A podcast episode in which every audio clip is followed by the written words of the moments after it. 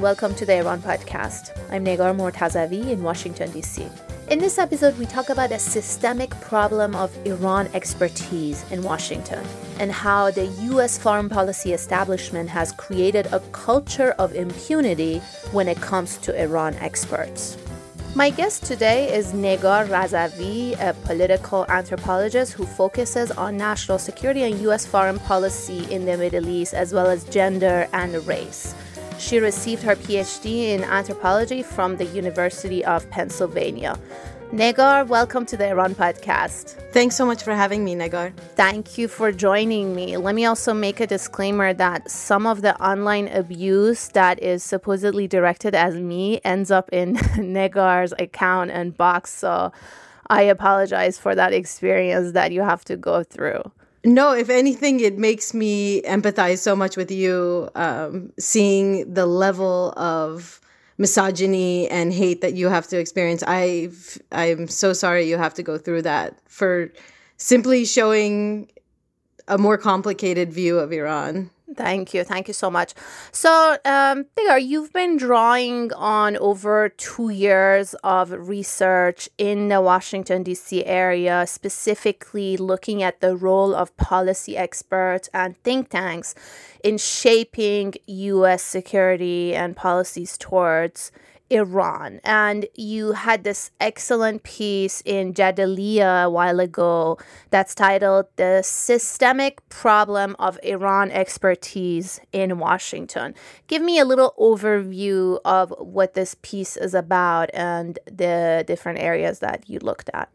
Sure. Yeah. So, um, as you mentioned, I'm an anthropologist. So the the way that I um, was approaching this topic of expertise was to actually spend time in Washington to really get to know not just how individuals are talking about Iran, but how the entire system and culture of expertise operates in real life. So I spent two years really doing very little talking myself.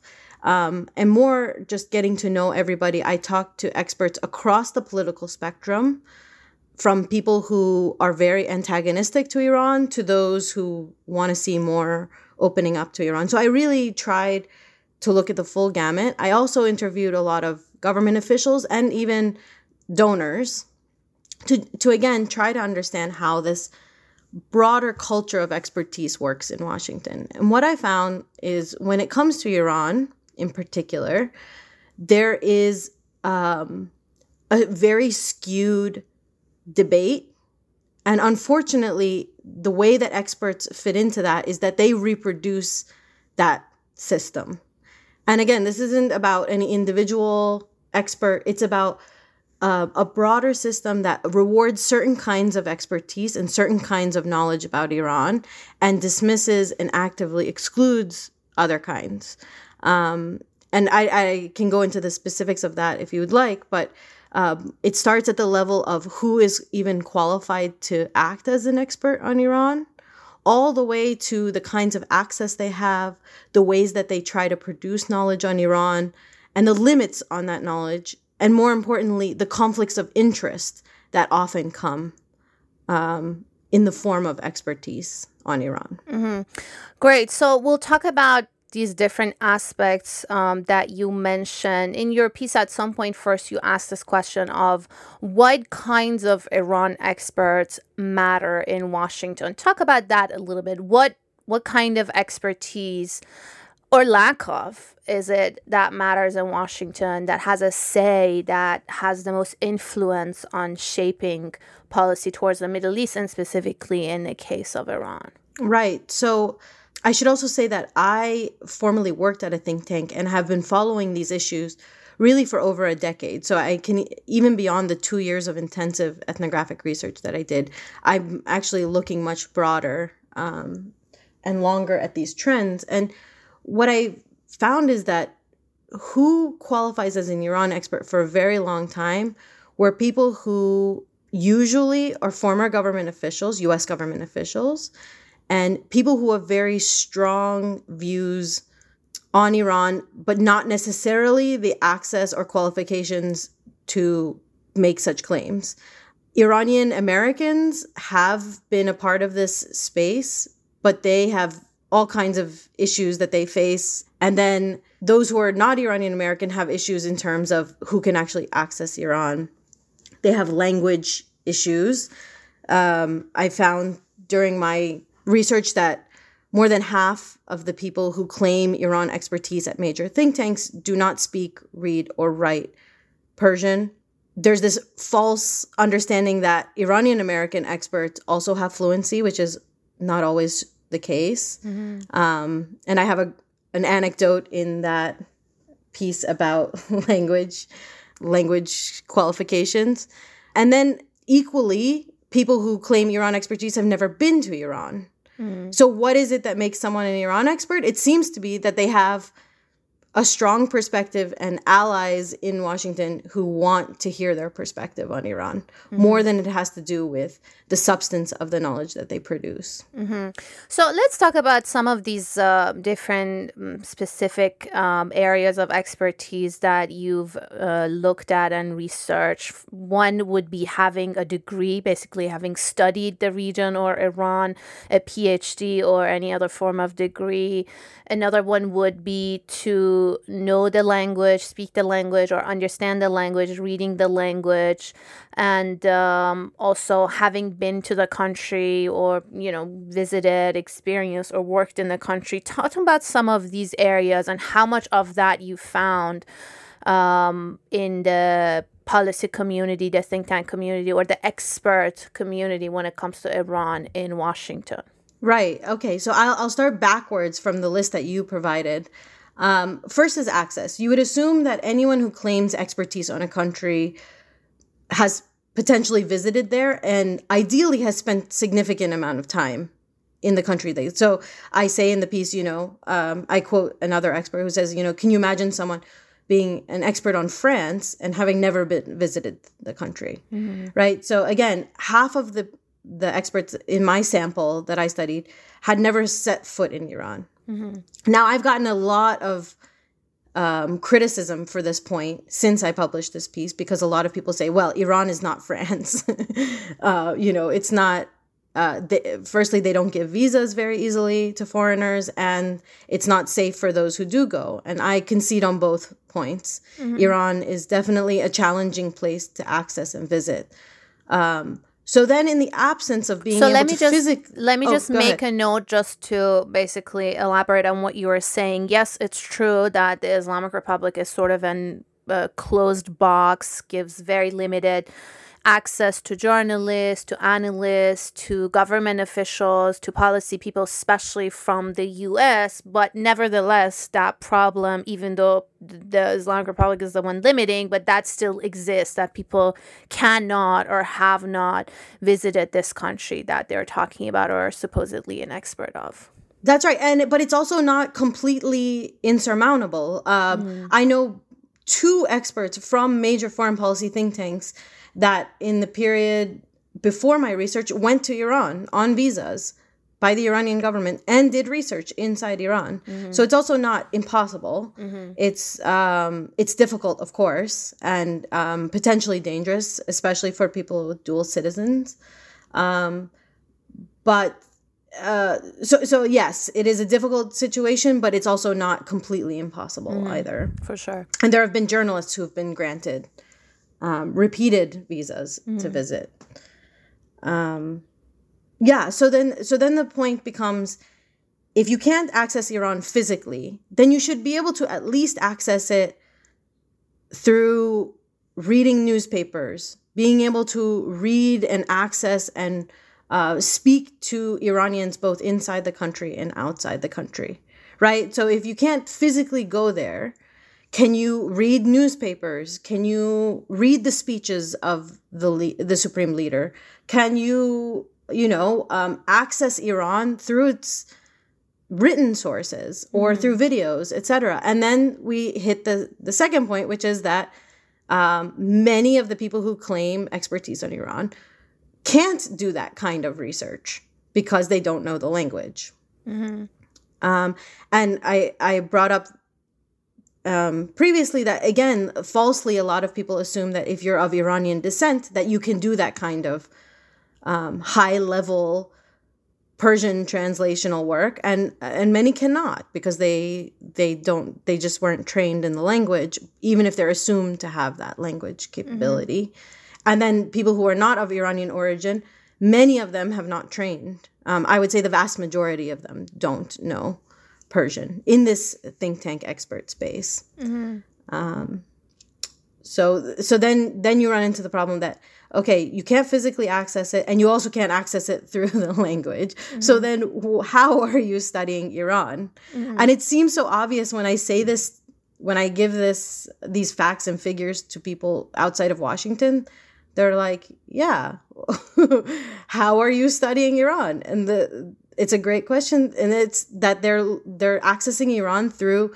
english language sources and through translation. Mm-hmm. And you can imagine how much is lost when you're always working in translation. The level of complexity of, of studying a country, any country, is so difficult as it is. And to use the US as an analogy, can you imagine trying to explain the rise of Trump without being able to speak English? Without mm. being able to read English sources or understand English to, you know, hear from supporters of Trump. How could you possibly give any kind of political analysis about the United States without speaking English? And yet, this is regularly done on a country equally complicated, which is Iran. Mm-hmm. You have this very interesting example of a research assistant at a prominent think tank who was an Arabic reader but wouldn't understand Persian. And then there was another assistant who would only understand Persian but couldn't read it. And then the two of them basically the arabic reader would read it loud and then the persian speaker would translate it for their boss eventually who was an expert and who regularly appears on you know or comments on middle east and iran. This i think is just a perfect example. And i usually when people ask me about similarities and differences between the two sides i say this is also a problem in iran that the access, because of a lack of access to the United States, there's sort of a skewed um, perspective or view of the United States. But I argue that because specifically of this language issue, more Iranian journalists and analysts are able to read and understand English and have a little better of an understanding of the United States when you compare it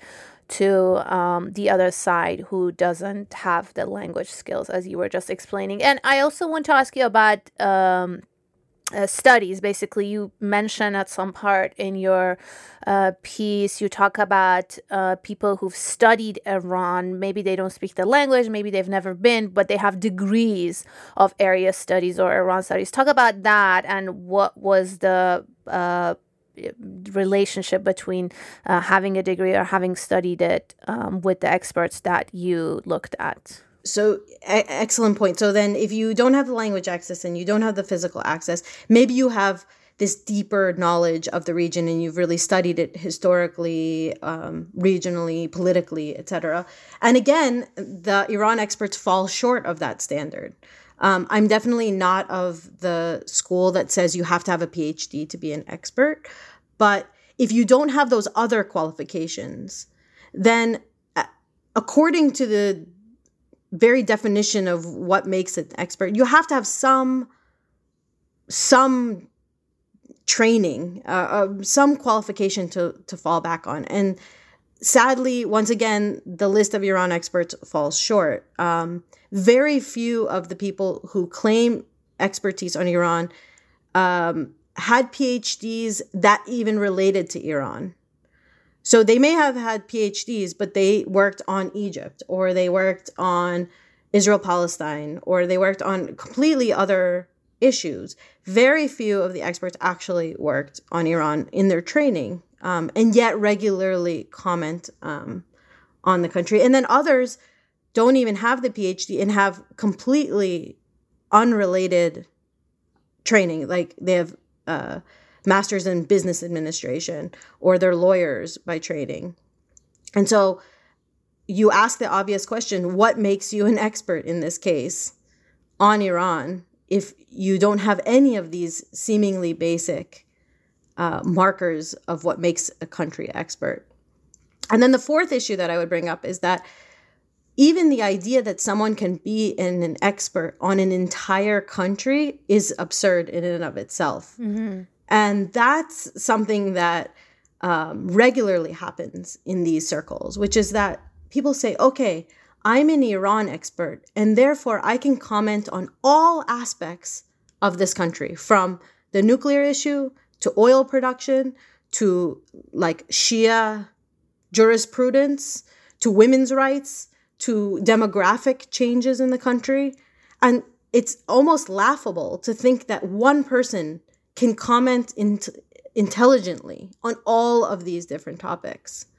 Um, and yet that happens frequently, where one person is asked to comment on all aspects of this very complicated country, uh, and sometimes more than just Iran. They're not just experts on Iran, they're also experts on Egypt and Syria and Lebanon and and and that devaluation of what actually makes an expert never really gets called out. Mm-hmm. I was going to say the in house Iran expert, when you look at some of the institutions, um, is usually, you know, the person that can also comment on other areas in the Middle East. In fact, some are just in house Middle East experts and not even specific to right. a country. That's right. And if you're an expert on Iran, then you're automatically an expert on Hezbollah and you're automatically an expert on the Houthis in Yemen, even though these are completely different entities. Sure, you can make an argument that they're related, but you're definitely not, there's no automatic expertise just because you know about one that you would know about the other. Mm-hmm. And I want to ask you if this is specific to one um, side of the political spectrum. Is it um, a specific outlook or perspective on Iran. Um, we assume usually that this happens more in hot, more hawkish institutions. But is it only um, a, a phenomena that happens on one side of the political spectrum, or is it more widespread? Um, unfortunately, it happens on both sides, and I wrote that in the piece as well. Mm. And in part, the group that claims they want to have a more nuanced and complex understanding of Iran don't necessarily prop up experts who can offer that more nuanced and complex perspective. Um, paradoxically, there are several experts on the hawkish side who hit every single box of qualification. Mm-hmm. Um, they've been to Iran, they have the language, and they have the academic training and yet they have very, very um, ideologically negative views of Iran. Um, so just having the qualification alone is not also the issue here, and we can get to that um, mm. later. But but yes, unfortunately, it's both sides that have this problem of devaluing expertise on Iran, and that actually props up the voices that tend to be more hawkish, because if the the side that supposedly wants to have dialogue with Iran also doesn't value these things, then it allows the loudest voices to dominate the conversation, and those tend to be the ones that want confrontation with Iran.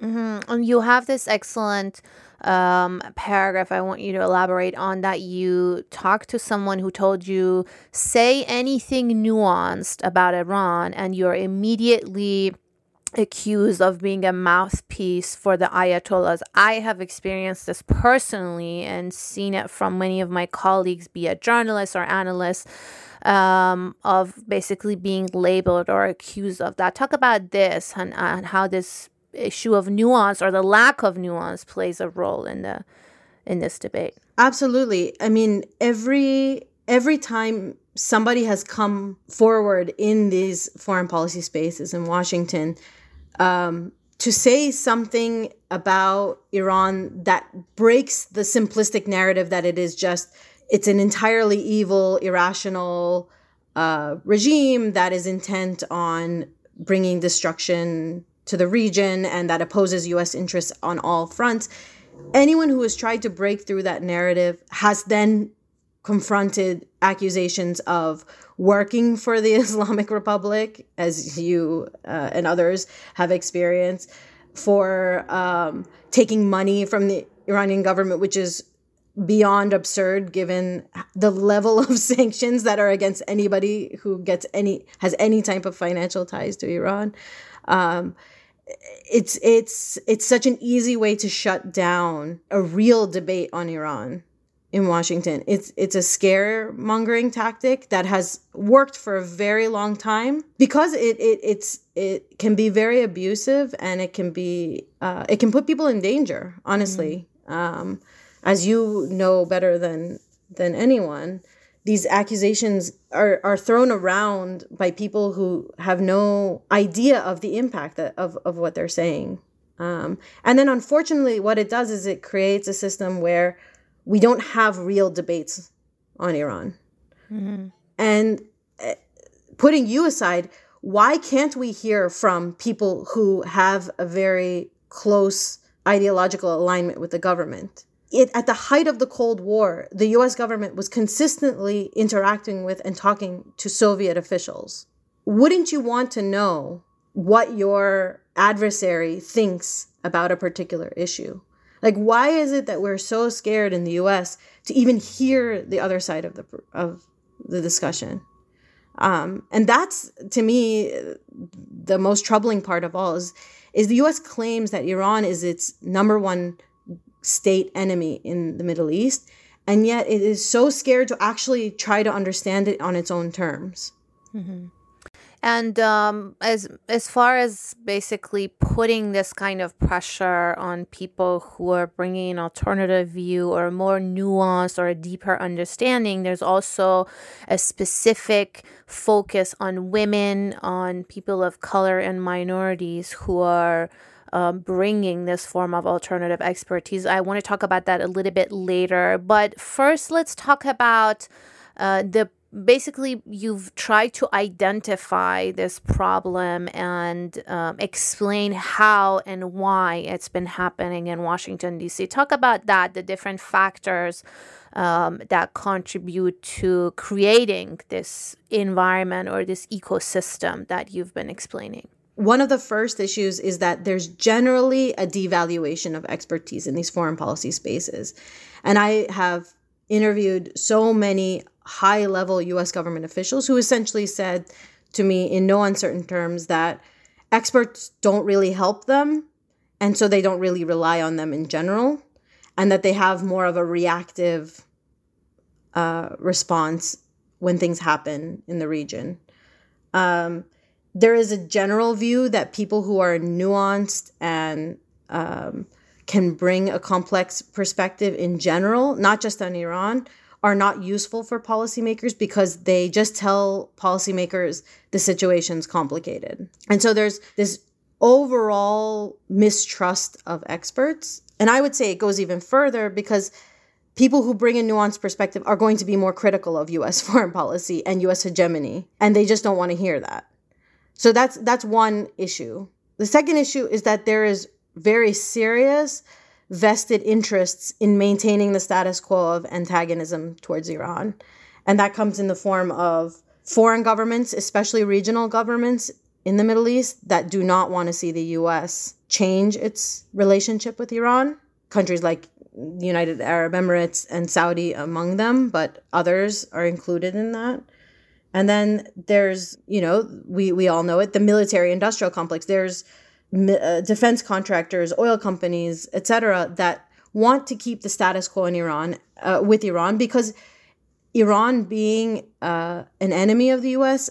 creates a, a, climate of uncertainty that helps the U.S. expand its its hegemonic growth in the region.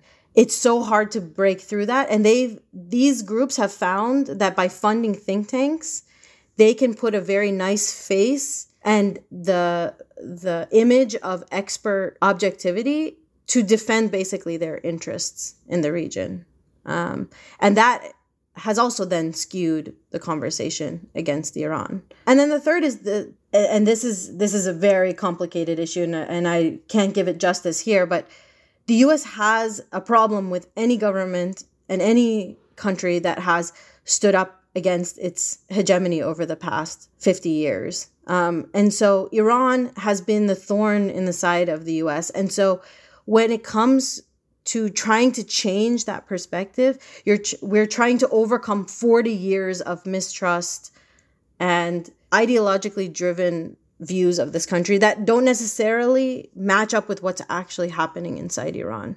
It's like the traumas of what happened in 79 have made Iran this unchanging box for so many people in Washington. Even though Iran has changed dramatically and has gone through so many of its own transformations, people in Washington still act like Iran is the Iran of 1979. And any expert who comes forward and tries to change that is automatically suspect. Mm-hmm. And you also explain how policymakers have told you, basically explain the type of people they're looking for when they're bringing them for supposedly expertise or briefings and what kind of packaging of information they're looking for. Talk about that and the sort of favorite types of experts that are that are brought in by policymakers on a regular basis to talk about Iran. Yeah, so they almost have created a, a hierarchy of who is the most trusted expert and then and then going downwards. So the people at the very top are former government officials, mm. former US government officials. They're considered the most credible sources of expertise regardless of language training, etc., because they're seen as having understood how the system works from the inside. And so, more than what they can bring in terms of their knowledge of Iran, they have a knowledge of how policymaking works in in Washington. So they're really considered the ideal experts to bring in uh, for briefings, for meetings with various high level US government officials. They also know how to package information in a way that resonates with uh, policymakers. So they speak in very short sentences and i'm not joking about this like i've had people tell me that this is explicitly what they look for when they're looking for people to bring in they sh- speak in short sentences they um, can make very complicated issues simple to understand they don't talk on and on the way that perhaps a lot of academics do mm-hmm. um, and they don't come out and say this issue is complicated the end they say i have five recommendations for what you can do. And that's to them more valuable than somebody coming and and really explaining the complexities of say the upcoming Iranian elections. The person on the other side has maybe 15 minutes to write a memo to send to their boss and they want to hear what are the five policy recommendations for the US to do in relation to the Iran election. And that's it. They don't want to hear about the history, about the structure of uh, the electoral system. They don't have time and they don't care. And so, those kinds of experts, those who know how the system operates and know how to communicate really well, are the ones that get called in the most. Mm-hmm. Um, and then there's this very interesting phenomenon where uh, it's oftentimes more junior staff who are asked to bring in people for briefings. And so they're terrified to bring someone who's going to embarrass them in front of their bosses. Oh. And there's something very human about that, right? So they tend to go with the same group of people because they've been tested before, mm-hmm. right? So if you're like a 25 year old desk officer, and you've been asked to bring someone in for a briefing, you don't want to bring in someone who's potentially going to come in and say words like US imperialism and you know the hegemony of american interests you want someone who's going to come in be efficient and speak in a way that their boss appreciates mm-hmm. So instead of bringing real challenge to the status quo or new information it's basically a revolving door of the same people over and over again coming in with a form of packaging that they're expecting absolutely absolutely. And and they'll say things like oh well that person you know what had access to declassify or to i'm sorry to classified information. They know, understand how it works. So they have all these ways of justifying it.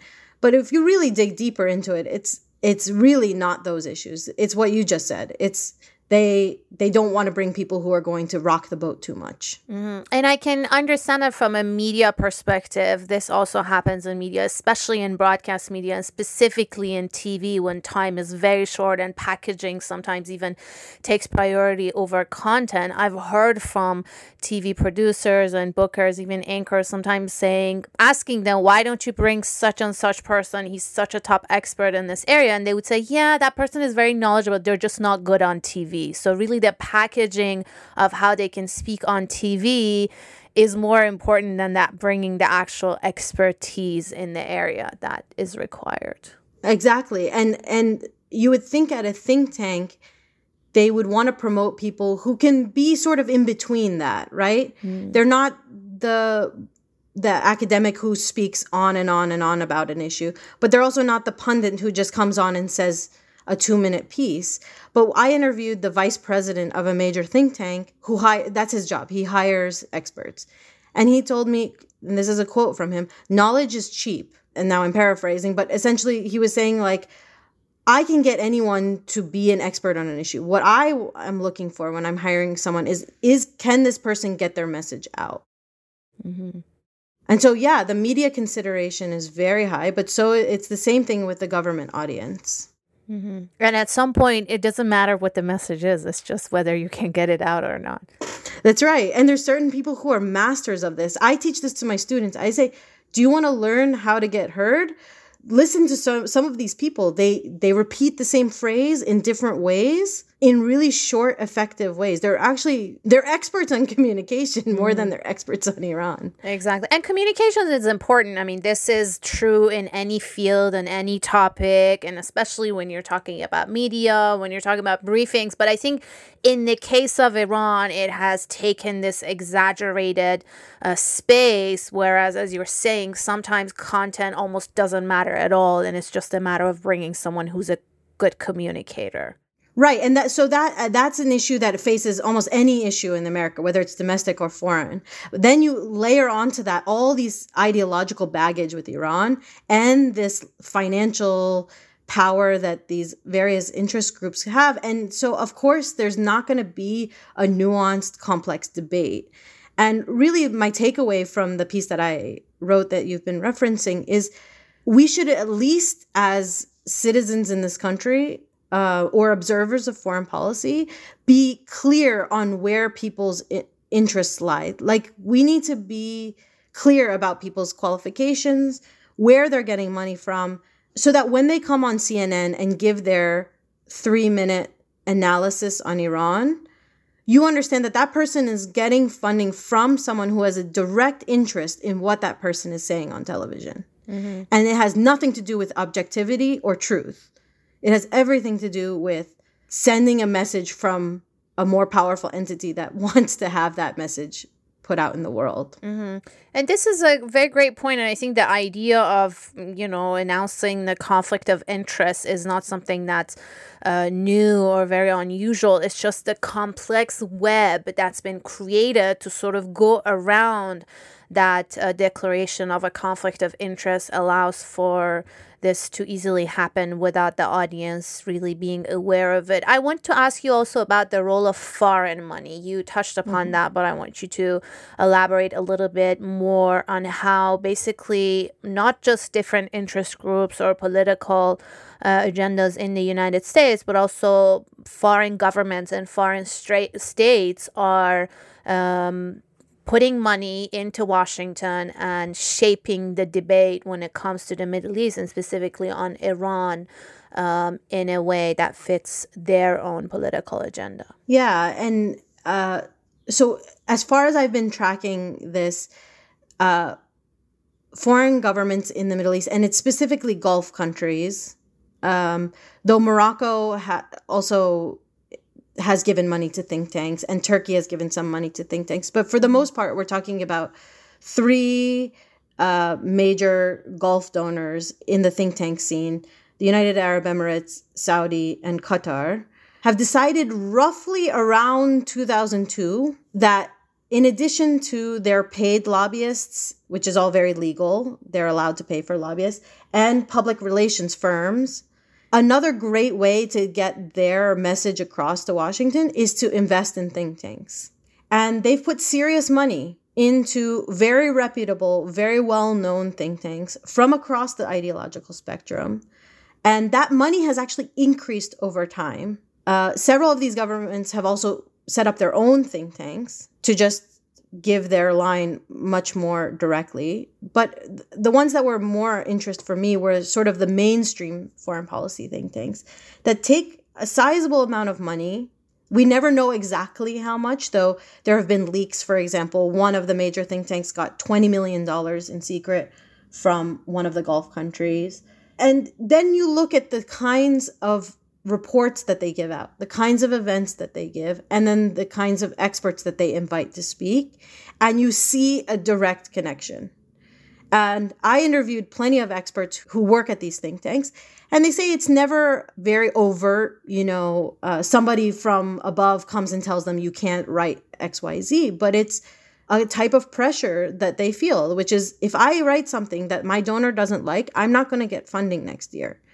And most of these experts are on what are called soft contracts, which is that they have to fundraise for their own positions. So if your donor is unhappy with what you write, you might not have a job the next year. And so this quietly that can create the system where experts don't cross certain red lines um, or they write in a way that always makes it seem like there's two sides to an issue when there's not and and you can very very clearly track this on iran where the think tanks that receive funding from saudi and uae they consistently the experts that take that money have a very antagonistic editorial line towards iran and what about the pro Israel groups? We know there's a large network of various institutions and organizations also in Washington who have a pro Israel um, stance, and some of them lobby the US government, Congress.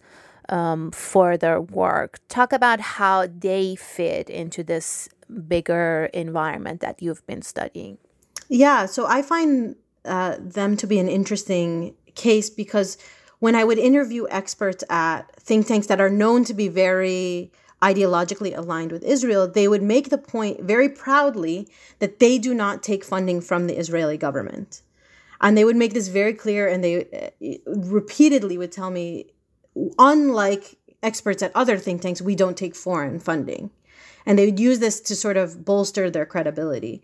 Um, but then when you dig in deeper, you would find that yes, they are absolutely right. They're not taking money directly from the Israeli government, but they take money from individuals and groups that are very closely aligned with Israel. And in some ways, it's um, a smarter move because you can't say, you know, it's direct foreign funding. It's actually US citizens who are giving this funding, but it has the exact same effect, which is that uh, you look at the think tanks that take that kind of funding from prominent individuals who are known to be very closely aligned with Israel, and they have a very hawkish view of Iran, and they very rarely have events that invite experts that bring an alternative perspective. Um, I just I always find them to be an interesting, almost more nuanced way of getting the same results. Mm-hmm. You also talk about a complex and often contradictory relationship, as you say, between academic scholarship and government. Because, as you were mentioning, people in the academia naturally what you would assume are the experts that should be called upon by the government or their expertise be used when it comes to these areas. But you explain how this relationship is complex, not in the way that you would assume their expertise is being used. Talk about that and why. Uh, this is contradictory when it comes, especially to the case of Iran and the broader Middle East. Sure. So there's there's uh, the issues that are facing academics from within their own institutions, and then there's the issues of how the U.S. government officials and the foreign policy world views academics. So taking the second point first, um, many of the people in Washington that I interviewed uh, view Middle East experts that are university based. There is this narrative in Washington that these individuals are overtly critical of US power and hegemony in the Middle East and therefore unuseful for them as people who have to somehow craft policy in favor of US power and interests. In other words, they see uh, the hostility of, of academics as automatically excluding them from the conversation. Even if they bring a more nuanced perspective even if they can help clarify a situation, the fact that these people, quote unquote, cannot be trusted to defend US interests automatically takes them off the table. Now, the reason why I say it's complicated is because in reality, there are plenty of academics who do want to be in these spaces who do take funding from uh, you know state department and want to seem relevant and do consulting on the side occasionally work at these think tanks work at consulting groups that do all kinds of projects in the middle east so there are these academic scholars who are entering these spaces but then they're rejected by more critical scholars within middle east studies for example um, for being sellouts, for you know, um, helping U.S. empire, and and so a, a lot of what academics are actually doing in these spaces is kind of hidden.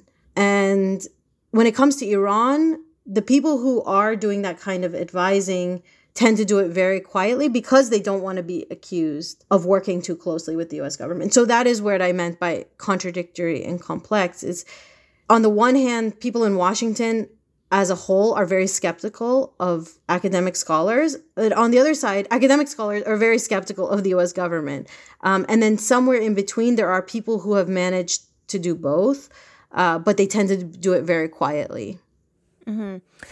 And you also mentioned a few examples of how complex and you know, deep issues related to Iran have been very much simplified, sometimes even into false assumptions, and then repeated over and over again by experts and into the uh, eventually the media field. Talk about some of these examples. For example, you mentioned the Houthis in Yemen and how that um, group has been simplified into basically an Iranian backed proxy. Yeah. So, one of the things that I would do in my research is I would search for certain ideas. And in academia, we call this like a discursive analysis. I would look at discourse and see where did an idea originate from? How does it get repeated? Um, and so I did a couple of these with different topics related to Iran. And one of them was this idea that the Houthis went from being a movement that developed in Yemen, responding to local concerns, conflicts. Uh, it went from that to being phrased as Iranian backed Houthis or the Iran proxy in Yemen, completely ignoring the actual history that happened and why that movement developed. I'm not denying that there might be a connection between the Iranian government and the Houthis, but what I am saying is that they went from being this complex indigenous movement in Yemen to simply an Iranian proxy in Yemen. And it, it happens through language where somebody repeats it at a House subcommittee test, they say it in their testimony. So that gets picked up by a newspaper that was covering that event. And then uh, it gets tweeted out and then it just continues to repeat itself and then you see that it even goes into the us government memos so this the desk officer who works on the issue keeps repeating that phrase by citing that expert who said it. And this just happens over and over and over again until you don't even know where the original source of that information was. And then nobody calls it out. It just becomes its own truth. And that's that's one of many examples that i found in my research which is you you try to work backwards and say okay where was the first time somebody said this and where what kind of information did they use what were their sources you know the, even the work that a good journalist does like where did this information come from and it's hard to find the origin just because it's been repeated recycled and um, adapted over and over again that it just it becomes in and of itself its own truth. I give an example outside of Iran once when I was working at one of these think tanks. We gave a statistic on a completely unrelated issue at an event. Later on, our event became the source that everybody would use to give this information. And yet, when we actually double checked our own facts, we couldn't find that statistic. So that just tells you, like, that's how facts become facts out of nothing. and wow. so when it comes to Iran, there's so many of these um, where it's like a little slogan or a little phrase that somebody gives, sometimes offhandedly, sometimes very much with intent, and then it gets repeated so much that it becomes unquestioned truth. Mm-hmm. And it has impacts on policy. Basically, when it comes to this issue of the Houthis, it becomes a justification for the support of a Saudi led blockade in Yemen, as you're mentioning in your piece. It's not just something that's been repeated in language or analysis. Right. So it has very serious effects. Um, and the poor Yemeni people, like what has happened to them is so unconscionable. And yet you still have people to this day in Washington who can who can justify it by simply saying, "Oh well, uh, the Houthis are a Iran proxy, and we have to stop them, or the Saudis need to stop them." Mm-hmm. Yeah. Another example that you mentioned, I want you to also talk about this, is this idea that Iran's leaders are inherent liars. To some extent, even Iranians, because we've even heard mentions of of this being in Iranian DNA, the Shia conception of taqiyya. Talk about how this whole thing has become um, a, a part of the discourse. Yeah. Um, scarily enough, I actually have traced this back way before um, even the Islamic Republic. So this trope that Iranians are liars, I was able to trace this in American newspapers in the 19th century. Wow. There this is an old orientalist trope that, you know, people of the Middle East are duplicitous, they can't be trusted, they don't have morals. This is a really really old racist trope, but it got new life after 9/11 as it particularly related to Iran. So the idea of the mad mullahs, you know, and the right wing in particular loves this Islamophobic argument about taqiyya, where they're like, oh, well, it's a part of their theology to lie, even though they don't put any context into this practice and try to give some type of, you know, weight to what is essentially a racist idea which is that people who are not American, who are in another part of the world, are immoral people. And uh, you would think that this only existed on the right, but sadly, as I quoted in the piece, someone like Wendy Sherman, who was negotiating with Iran at the time, repeated that idea that, you know, it's in their DNA not to tell the truth. Um, she has since apologized, and I'll give her credit for that. But, you know, both sides of the aisle have have sort of take it as a given that Iranians, the, their counterparts in Iran cannot be trusted. Well, why can't the same be said of the US? You know, isn't that what the whole art of diplomacy is? Is about withholding information, and, and yet somehow Iran is marked as this exceptional uh, state actor that can't be trusted, even though all of the system of foreign policy is based on deception. Mm-hmm. Um, and and I think that's always the problem with Iran is like it's always marked as somehow an exception to the rule. And there was this um, dominant line during the 2015 nuclear negotiations from those opposed to the to the deal or gen- just generally diplomacy with Iran that Iran may sign this agreement with you but they're not going to abide by it. They're not going to right. um, be trusted to continue their commitments under the agreement. And eventually we saw that it was the US side the Trump administration who pulled out of that deal or essentially from the viewpoint of the Iranians violated it. And while Iran uh, stayed committed um, to the deal, is still part of the deal. It's just um, with reduced compliance. Um, I want to, Negar, also ask you about the role of gender and race when it comes to this systemic problem in Washington, D.C., because I know you also focus on those areas as well. Um, talk about how that plays a role in the continuation of this ecosystem that we've been talking about. Yeah, so much of what has uh, existed up until now is the same group of people coming up with the same policy analyses and then the same policy recommendations. Um, and that's true of, of any foreign policy issue, but especially on Iran. It's sort of like the same cast of characters over and over again, going in and out of government, revolving door, right? We all know all of this part of the way to break through that is to start to bring new voices in who can bring a different perspective. You know, there's been a recent push in the foreign policy world to increase diversity. And so women and people from the region and people of color have tried to break into these spaces. But what ends up happening is that they face a horrible backlash in a way that their white male counterparts do not. And so it has a disciplinary effect where women are brought in to diversify a panel and yet they will be the only ones who are repeatedly sort of undermined by the audience or by the moderator in some cases to the point where that woman then does not want to come back and be a part of that space and that conversation again. And so yes people are being invited but not being included into these conversations.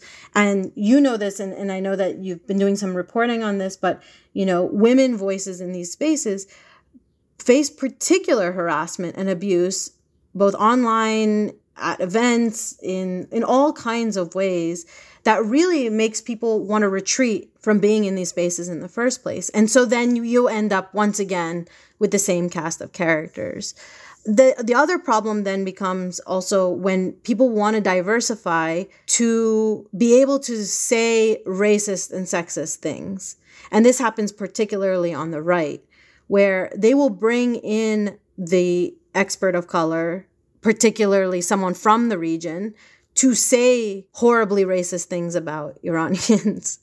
you know, they'll bring someone, I don't want to name names, but they'll bring someone who essentially says the same racist lines about Iranians being liars, but the person has an Iranian name, and so therefore can be uh, sort of used as a deflection to say, no, no, no, we're not racist because the guy is, is Iranian himself. And so that's this really sick twisting of this whole diversity movement that's happening, where people are being brought in to give the image of inclusion and diversity, but really to just reinforce the status quo. What I found in my research on women experts is that the story gets complicated with second generation diasporic experts mm-hmm. because a lot of them grew up with the racism of this country and are less willing to sort of play that role of like the good native who who will like sell out their own people you know they they will tend to use more critical language and will connect their own exclusion from these spaces to the kinds of foreign policy problems that we've seen with Iran. And so I in a lot of the talks that I give to academics, I point out that January of 2020, when we were potentially minutes from war between Iran and the US, it was a group of second generation Iranian American women who were dominating the media saying this is a bad idea. Mm-hmm. And I don't think that's a coincidence. It's like the the strongest voices advocating for peace and for calm and for like any semblance of rationality and calm in that moment were a group of Iranian American women who were going on CNN and BBC and all of them and on your podcast and etc saying like like let's calm down. Let's try to figure out what's going on. Let's be real about the facts on the ground again, I don't think that's a coincidence. I think it's people who've ex- who've experienced oppression on various levels are able to see that this system that's been created that wants to continually have confrontation with Iran doesn't serve anybody who who whether it's Americans or Iranians. Mm-hmm. And for that very reason, I think as you were mentioning women are also top targets when it comes to providing an alternative view or expertise. Even in the news, we see female reporters who work purely on the news side, not really analysis or providing their own opinion, are under constant attack and pressure if they bring any form of nuance or you know a story that presents a normalcy or human side of the Iranians um, to the media landscape. And some of the attacks and the abuses are just really, really um, sexist and misogynistic. I've had many women and men come to me in private and tell me we don't know how you can handle it, and that mm-hmm. many women are not able to take this kind of abuse and pressure. And as a result, they just become more reserved or more silent or are afraid of. Uh, participating in the political debate, which is exactly the intent of, of these attacks on the women experts. Um, and the irony of that, if I can just say sure. very quickly, is a lot of times it comes from our own communities. Mm. And uh, these are the same people who are saying that they want democracy and human rights in Iran, oftentimes can be the most violent and oppressive in these spaces to the point where they are not allowing women to have a voice in a society that's supposed to be free and supposed to protect people's rights and yet they come and they use the language of violence and threat.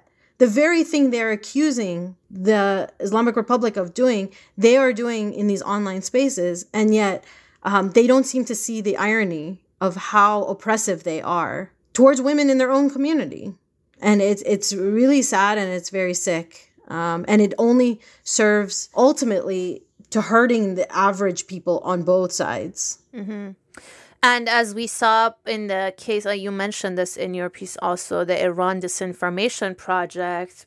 It was run by a group of Iranian Americans with US State Department money, basically targeting and attacking and smearing and trying to discredit anyone who provides an alternative view on Iran, which would have which would be critical of then the Trump administration's policies on Iran. And this included former hostages in Iran, former political prisoners, human rights activists, as well as journalists and academics who are all um, US based and American citizens. Well, that project is defunded and terminated, but that was just one example of how um, this cycle continues. So, finally, I want to ask you for some recommendations. How do you think this environment or this uh, cycle and this ecosystem that exists in Washington can change? What are the ways um, that this form of expertise or the lack of um, can go through a transformation and basically help improve U.S. views and U.S. policies towards the region, specifically Iran? Yeah, so I think um, one thing is to just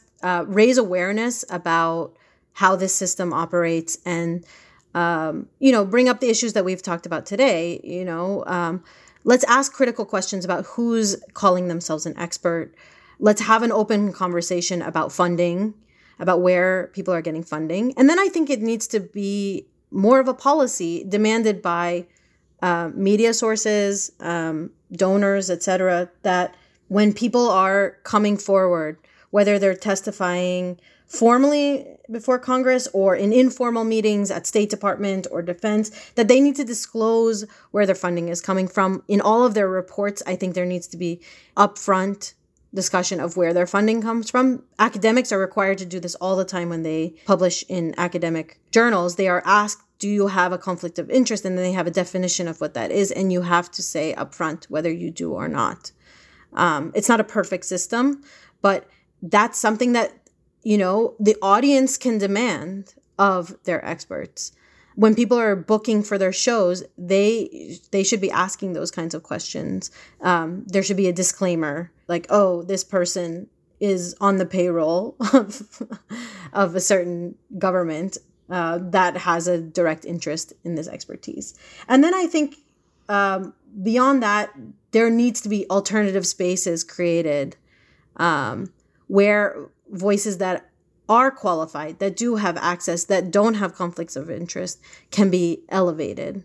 Um, and again, I think it's about creating platforms like this one, creating think tanks that take funding from other sources, but also like inviting, when possible, voices that are wholly critical of US foreign policy in general to be a part of the conversation because it's not happening within the system itself. So we sort of have to demand that these spaces be created or we have to create them ourselves um, and show by practice what does it mean to create um, credible expertise and i'll just call out for example um, at SAIS right now there's a rethinking iran project that's trying to do that. It's trying to bring voices that are not typically invited to be part of the policy discussion. A lot of them are academics who have done very substantive research inside Iran to come and talk about what is it like to actually live under sanctions, to be a doctor who's living through COVID and having to struggle with sanctions. Like these are perspectives that have been actively excluded for so long and yet need to be part of the conversation. Otherwise, the policy will never change. I'm glad you mentioned the SAIS, the John Hopkins uh, program. It's run by Narges Bajogli and Vali Nasr, both of whom have been on this podcast in the past. I encourage everyone to go and listen to their episodes if you haven't. And also, I'm hoping to get some of these other experts that you're talking about on the podcast in the future. That would be great. Okay, and on that note, Negar, I want to thank you so much for joining the Iran podcast and your time. Thank you so much, Negar. This was really great. That was Negar Razavi, a political anthropologist who focuses on U.S. foreign policy in the Middle East, national security, gender, and race. And thank you for listening to another episode of the Iran podcast. Don't forget to subscribe to us on your favorite podcast app and follow us on Twitter at Iran Podcast. You can also support the podcast by going to anchor.fm slash the Iran podcast and then clicking on support. Until next time, goodbye.